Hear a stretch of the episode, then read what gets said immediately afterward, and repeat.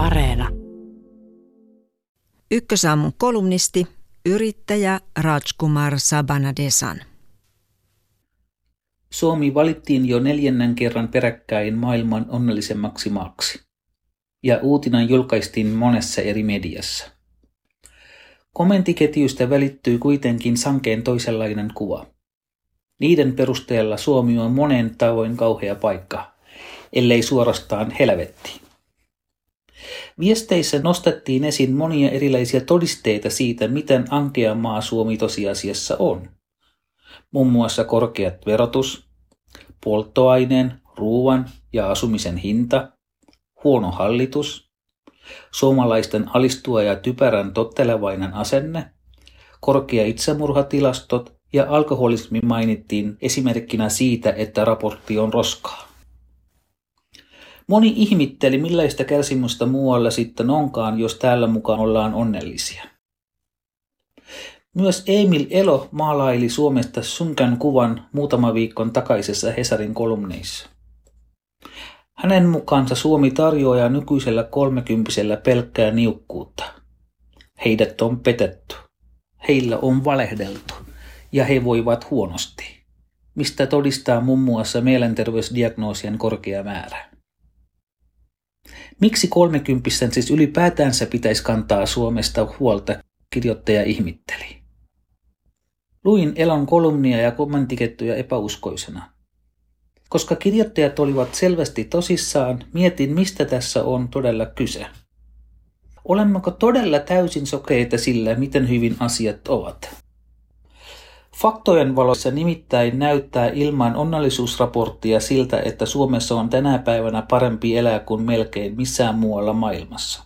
Ja suomalaiset ovat terveempiä, koulutetumpia ja elävät pidempään kuin koskaan ennen. Mistä siis kiikastaa? Valituksen aiheet vaihtelivat ja olivat välillä myös keskenään ristiriitaisia. Toisella Suomi oli onneton maa, koska liian avokätinen sosiaaliturva ruokkii laiskuutta ja liian korkea verotus tappaa toimeliaisuuden. Toiset taas perustelivat Suomen kurjuutta riittämättömällä sosiaaliturvalla. Samat asiat kelpasivat myös sekä todisteeksi onnellisuudesta että sen puuttumisesta. Toisella Suomen tasa-arvoisuus ja pienet tuloerot kertoivat onnellisuudesta, kun taas toisella Suomen kurjuus johtui eriarvoisuudesta. Tilastoista ja faktoista ei siis ole kyse. Niistä voi kukin valita itselle parhaiten sopivat.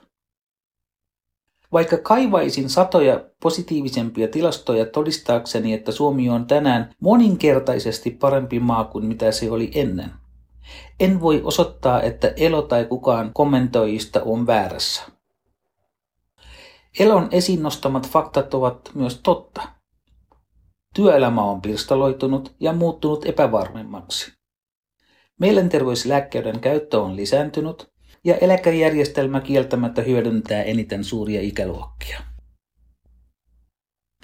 Onnellisuus on tunne.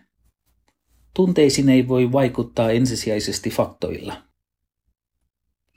Onnellisuuden kannalta oleellista ei ole niinkään se, miten asiat ovat, vaan se, että miten niihin suhtaudumme. Kuse on siis ennen kaikkea asenteesta, ja tämä on loistava uutinen.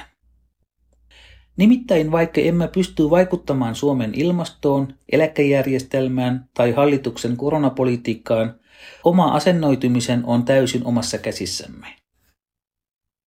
Ongelmiin ja itseä harmittaviin yksityiskohtiin jumin jääminen on inhimillistä, mutta ei erityisen hyödyllistä. Joskus valmennettavani nostaa toistuvasti esiin tietyn ongelman tai epäkohdan, jonka korjaaminen ei ole joko mahdollista tai se ei ole hänen vallassaan. Silloin muistutan, että se, mihin keskitymme, lisääntyy. Jos keskitymme negatiivisiin asioihin, niillä on taipumus vallata jatkuvasti lisää alaa ajatuksissamme. Samoin onneksi käy, kun keskitymme positiiviseen. Siksi kannattaa käyttää valtaansa ja valita, mihin haluaa keskittyä. Siitä asenteesta on lopulta kyse. Ja juuri siksi asenne on tärkein onnellisuuteemme vaikuttava tekijä.